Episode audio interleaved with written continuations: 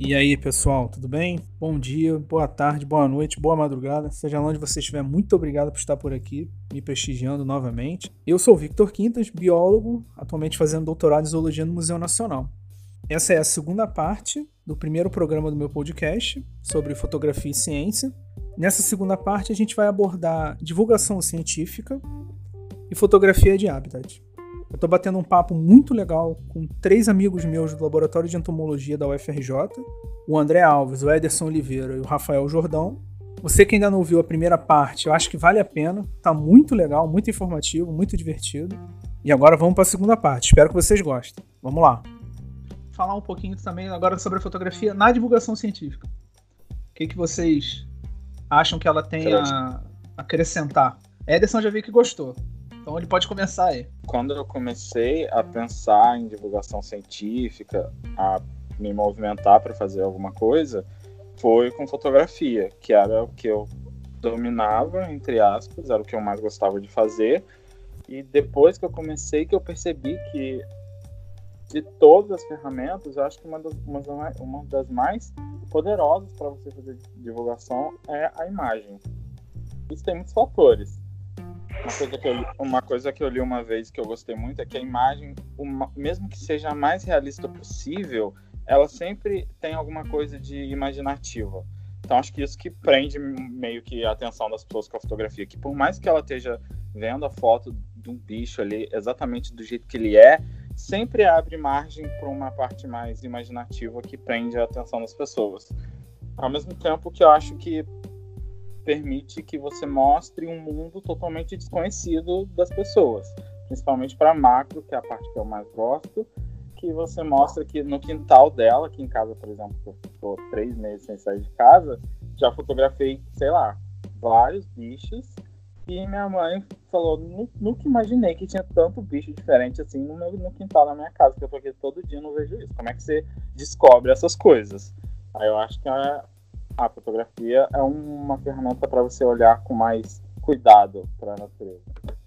É, e, assim, eu sempre, quando eu penso muito em divulgação, né, que nada mais é do que você mostrar para pessoas coisas que já existem e elas não conhecem, eu sempre lembro daquele. O Everson e o André devem conhecer, né, que é aquele mote, né, não sei como é que chama exatamente, da Nikon, que ele diz, né, at the heart of the image, que quer dizer no, no coração da imagem.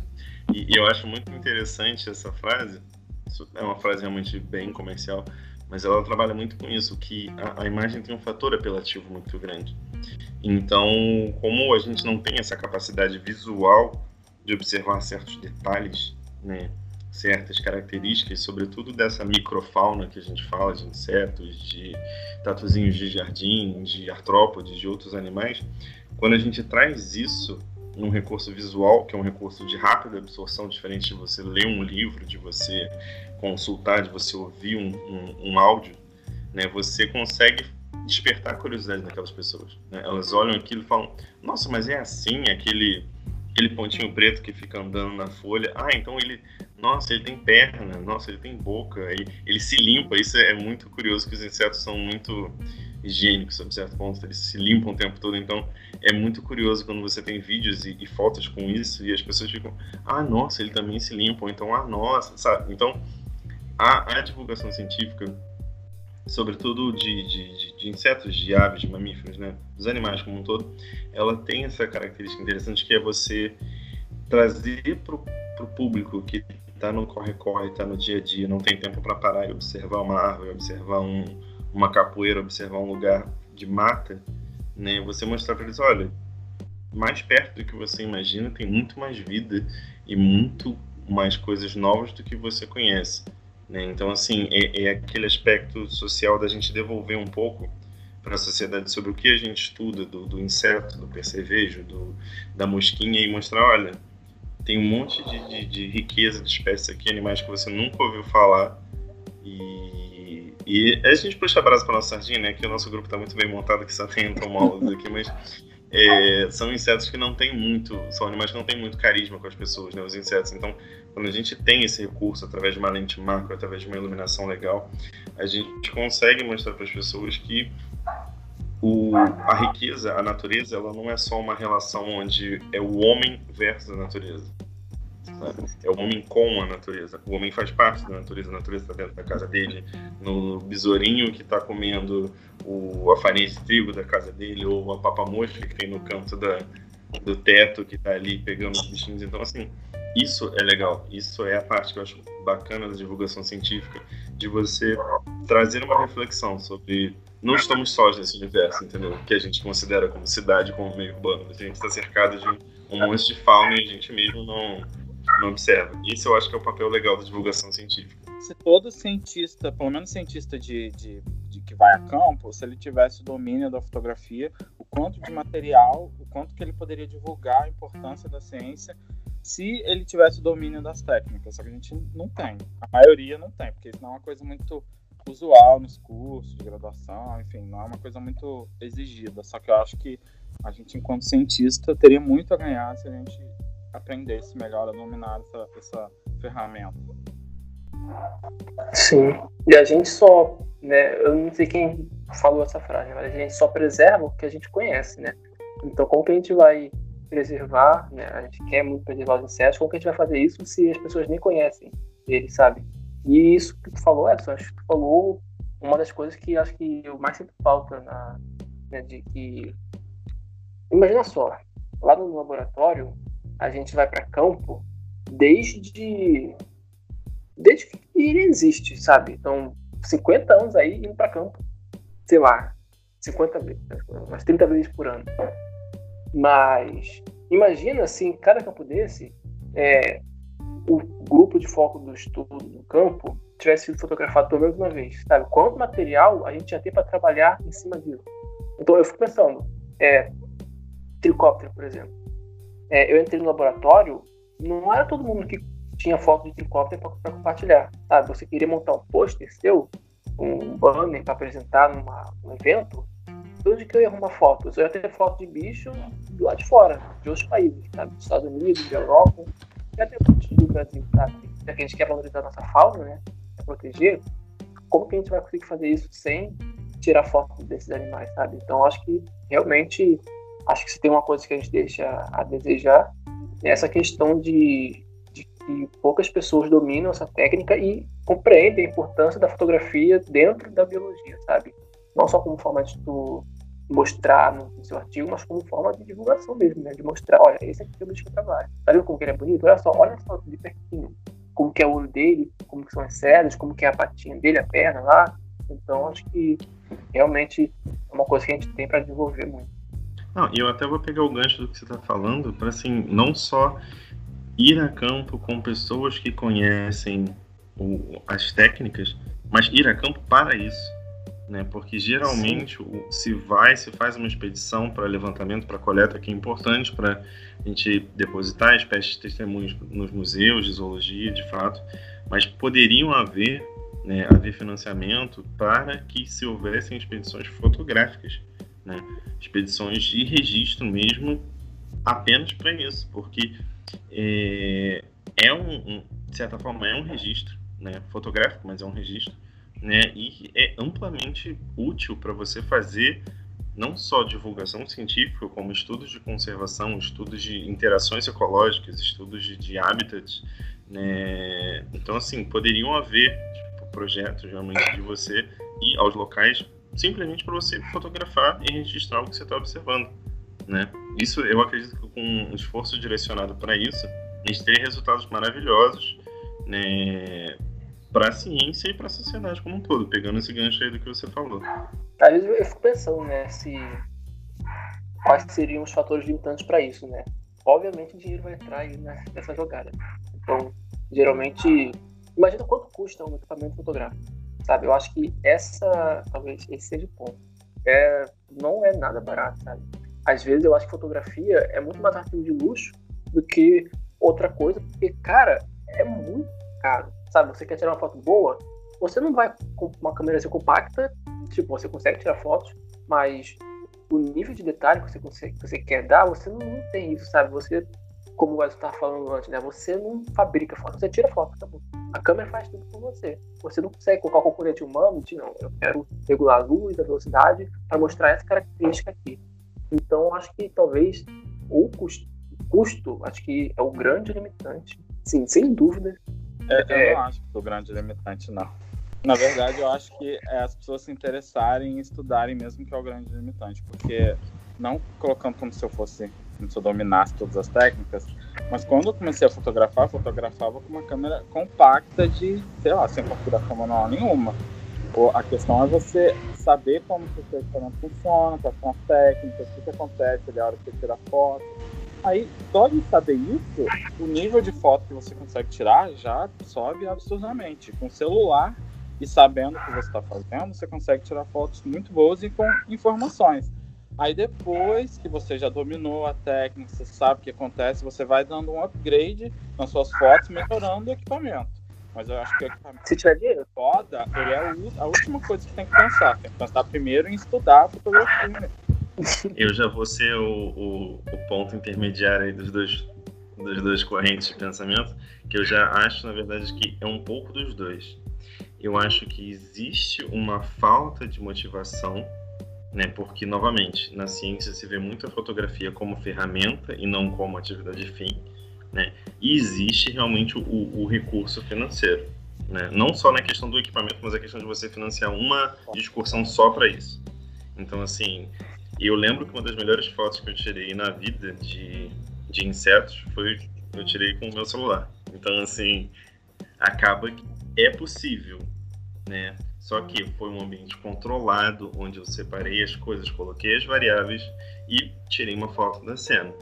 Mas então assim, eu acho que muito é falta é, uma visão por parte dos pesquisadores sobre a fotografia como uma função mais fim do que apenas uma função né, acessória e assim como realmente falta recurso porque também fazer esse tipo de fotografia com instrumentos que não tem, por exemplo, recursos como foco automático, controle de abertura, também é muito complexo. Muitas vezes o inseto não vai cooperar, ele não vai ficar no mesmo plano que você precisa. Então, assim, você precisa montar um, um pequeno estúdio ali improvisado e usar recursos como papelão, fita crepe para tentar compensar a situação. Então, assim, o melhor é, cenário seria nenhum é? dos Não, é que esse tipo de detalhe, de, de controle, de foco, não sei o quê. Se a pessoa não souber nada disso, você pode dar o melhor, melhor equipamento para ela que não vai sair nada dali, entendeu? A sugestão bem, que eu verdade. sempre dou é a pessoa compra a, a, o equipamento mais básico. Ela usa tanto ele a ponto dele limitar o que ela quer fazer. Tipo, ela quer fazer alguma coisa, ela se sente limitada pelo equipamento, ela dá um upgrade ela vai usando tanto aquele, aquele equipamento até ela se sentir limitada de novo. Aí ela dá um novo upgrade. Ela já chegar do, do top lá, do equipamento mais caro de todos, sem saber o que, que ela vai fazer com aquilo, não vai adiantar nada. Isso aconteceu comigo, com a minha câmerazinha. Quando eu falei que eu tava lá no morro, eu ia tirar foto dos insetos, mas aí o foco automático não focava por nada no bicho que tava na minha mão. Foca, e o bicho não focava por nada. E aí eu falei, cara, eu ficava com muita raiva, porque eu queria focar e não focava. Sabe? Simplesmente. E, e é só a função do foco, né? Fora as outras funcionalidades. Só que, por sorte, né, o meu pai uma promoção conseguiu comprar uma câmera um pouquinho melhor, né? E aí eu pude desenvolver mais essa, essa questão. Então, é realmente, acho que o Jordão, acho que uniu aí essas duas coisas, né? Tem um pouco. Eu vou concordar com. Que... Ah, um pouco dos dois, pô. Eu vou concordar é, com ele assim, tudo menos no foco automático. Foco automático não tem como. foco automático é muito difícil. Se você tira é. foto de um caracol, por exemplo, tudo bem.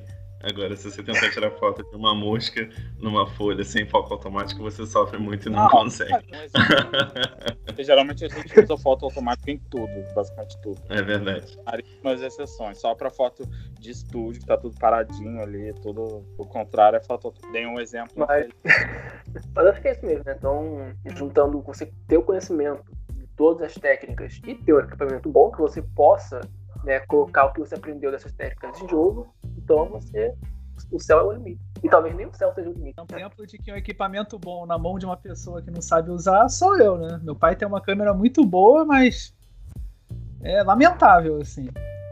Eu lembro o dia que eu fui com o André e a Jade lá no bromeliário. Cara, ele na primeira foto praticamente já acabou comigo. Eu já falei assim, caramba, ainda bem que ele veio, porque se dependesse de mim. Temos que fazer um curso lá no Labente, hein? É uma boa. Capacitação. Edson, por favor, por favor. Aquela câmera de lá, cara, só eu que uso. Pô, tem 50 pessoas naquele laboratório. Que câmera? Nem sabia. E quando você vai pra campo, a gente não domina a técnica. Pra que que vou limpar? Então, tem que dar um mini curso lá. Eu ajudo. Em conjunto. Eu também. Eu assisto, né? Ajudar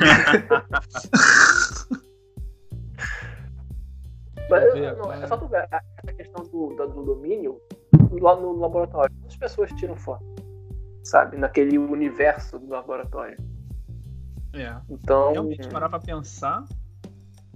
É assim, e, e, isso entra dentro de um dos temas que a gente tinha comentado, né? É a história do, da fotografia de habitat, né? Isso. Que é, é uma coisa assim que as pessoas ainda não dão o, o, o devido valor, né? Pelo menos no, no, no, campo que a gente. Eu não tenho conhecimento, se vocês tiverem, por favor, me corrijam, mas assim, eu não conheço muito é, artigos que usam muito foto de habitat. Sabe assim, comparando diferentes habitats com fotos e tudo mais, assim, eu no grupo que eu já trabalhei, agora no grupo que eu estou entrando, assim, conheço pouca coisa. Né? Por exemplo, fotos de macrófitas, que, de insetos aquáticos que eu trabalho. No artigo do animal, geralmente não tem fotos de uma macrófita onde ele foi encontrado, ele é só citada formalmente, sabe? Então, assim, foto do ambiente, tem um pesquisador que eu acompanho bastante, que ele tira bastante foto do ambiente, isso é bem legal, mas, assim, não é comum, né? Não é comum, e, e é uma coisa assim, que eu acho relevante, porque quando você vai fazer uma expedição e buscar aquele animal, ou até para você de repente fazer algumas reflexões sobre é, ecologia, sobre evolução, é, coevolução do, do aquele animal com o, o, o vegetal, né? é legal você ter uma foto daquele, daquela, daquela estrutura, daquele ambiente tudo mais, e geralmente não tem. Eu acho que enriquece, é pouco trabalhoso e as pessoas não põem. Lá no Biocenas, na época que eu estava fazendo a, a minha monografia, teve um aluno da CAF, Vitor Mouro, o nome dele, que ele fez um estudo usando a fotografia para medir o grau de camuflagem que os bichos tinham no, no, no, ambiente. Foi muito legal. Ele até publicou um artigo. Não me lembro Bem agora. Depois eu posso passar para vocês. Foi, ele usou basicamente mesma, o mesmo código lá do R, a mesma técnica que eu usei na minha monografia, mas ele aplicou em ambientes naturais para medir camuflagem. Eu achei muito legal. E um exemplo de uso da fotografia muito importante também, promissor dele.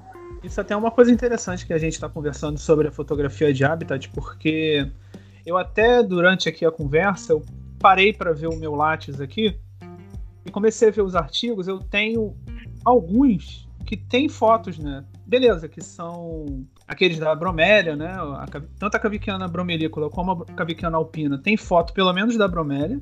É, acabou de sair um recentemente do com portanos que também tem uma foto dele do Portando Restingales na bromélia. Mas assim, num geral, eu lembro de pouquíssimos artigos, né, pelo menos com cigarrinhas, que tem uma foto do ambiente onde ele foi coletado, ou dele ali na plantinha. Isso é uma coisa assim que eu tento fazer muito nos meus artigos. Sempre que possível, eu conto com a colaboração dos meus amigos que sabem tirar foto. E eles tiram uma foto legal assim, eu consigo botar no artigo, porque eu acho que é uma coisa muito legal, porque Imagina, o, você tá naquele local lá. E aí tem uma foto ali mais ou menos de onde você pode encontrar o bicho. Tudo bem, não é garantia que você vai encontrar. Mas, sei lá, né? Pode dar uma, uma ajuda. Né? Pode ser uma coisa e interessante. Eu sempre me lembro de um caso que teve no, no Flickr. Não, não lembro quantos anos atrás aconteceu, mas de uma foto despretensiosa no Flickr que alguém postou de um crisopídeo, que é um, uma família de um inseto da ordem Neuróptera. É um verdinho bem comum que a gente tem nas cidades por aí, com, comumente chamado de bicho lixeiro. Né? Que o pesquisador conseguiu descrever uma espécie nova com parte do registro que ele viu no Flickr. Então, assim, ele entrou em contato com a pessoa que foi autora e aí o desenrolar da história eu não sei os detalhes, mas assim, às vezes você tirando foto de uma planta no qual um inseto fitófago está né, tá presente, ou em um outro inseto na mesma planta que você está tirando, você pode estar contribuindo com o trabalho de outras pessoas. né? É informação adicional e auxilia sempre na, na, pesquisa. Por isso que eu acho que fotografia de habitat é uma coisa que deveria ser mais valorizada e estar mais presente no, no nosso dia a dia. Acho que a gente tem que ser mais empreendedor. Abrir uma, uma, uma startup que está na moda de fotografia para acompanhar as equipes de pesquisa para aí quando as pessoas fazem a pesquisa dela, a gente já entrega material de divulgação, entrega material fotográfico de pesquisa e eles pagam a gente, obviamente. Eu, Com dinheiro eu, da onde? Eu não Eu ajudo de alguma forma aí, né? Tento aparecer. Já deve existir. Eu acho que isso já existe em algum país por aí. Eu posso ajudar vocês a carregar os equipamentos. Aí a gente vai lá junto. mas, mas, assim, realmente, cara, essa discussão eu acho muito interessante, porque muitos artigos Aí realmente volta naquele tópico do fator limitante também, né? Da pessoa não conseguir operar. Muitas vezes a gente vê alguns trabalhos, né, que os autores foram os coletores do, das espécies novas, por exemplo. Então, por, pô, vamos um exemplo bobo, né? O cara tava ali no jardim botânico, coletou aquela espécie, é uma espécie nova e é isso, sabe? Ele poderia tirar uma foto, entendeu? Se ele tivesse uma, uma máquina, algo assim.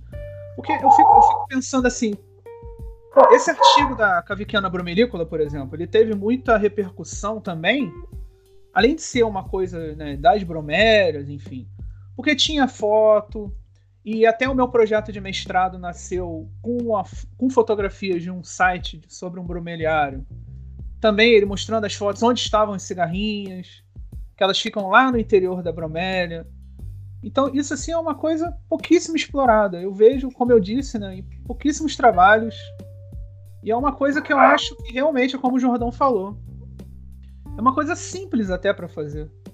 Sabe, não precisa ser uma foto tipo com aquele zoom lá no interior do bicho, na alma do, do, do bicho. Sabe, uma foto mais assim, olha, foi coletado nesse tipo de mata aqui, por exemplo. Pronto. Já ajuda de uma maneira, assim.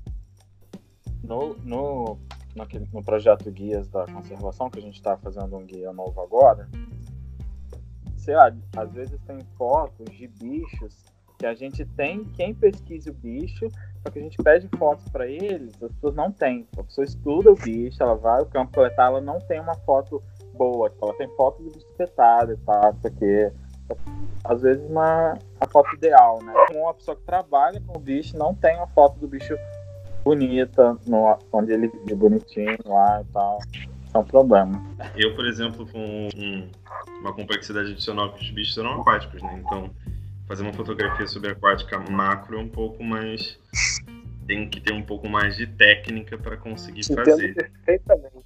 Aí tem que ter um pouco mais de dinheiro também, eu admito. É, mas assim, o pouco que eu consegui, né, de, de pegar umas plantas aquáticas e botar eles em cima da planta aquática para ter um pouco de noção como é o deslocamento, como ele anda, como ele nada, etc. Eu tentei fazer, mas realmente é o que você falou, tipo é, é complicado você ter o, o, e é complicado e comum você ter pesquisadores que têm fotos do animal depositado no museu o hábitos dorsal, né, lateral, ventral, etc. Mas você não tem a folha de onde ele está, o, o, e isso às vezes é, é, são coisas assim simples. Do, o exemplo que você já falando sobre camuflagem. Se é um animal que alguém me entrega ele para estudar o padrão corporal dele, e se eu não souber que ele vive num ambiente de tronco, por exemplo, eu vou ter uma interpretação do padrão corporal dele, da forma, da cor, diferenciada do que se eu tivesse sabendo que ele vive em tronco.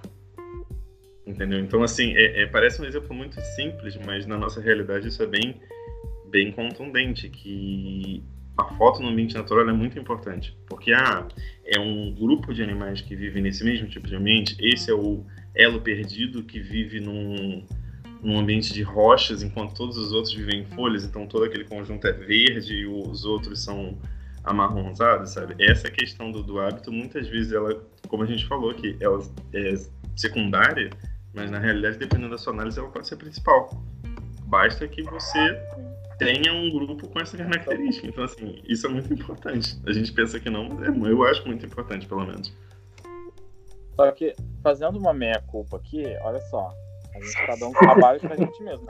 A gente tem o, o cientista, pesquisador, professor, ele tem que dar aula, ele tem que fazer a pesquisa. Quando ele está fazendo a pesquisa, ele tem que preocupar em criar material para divulgar a pesquisa, ele tem que criar material para publicar artigo, ou seja, é muita coisa e eu realmente entendo que não dá para você dominar tudo, é muita coisa que você tem que fazer, é uma área muito ingrata nesse sentido, né? É muito trabalhoso mesmo, cara. Eu me, no meu projeto de mestrado agora, um dos objetivos que eu coloquei, que eu propus, foi fazer um guia de campo.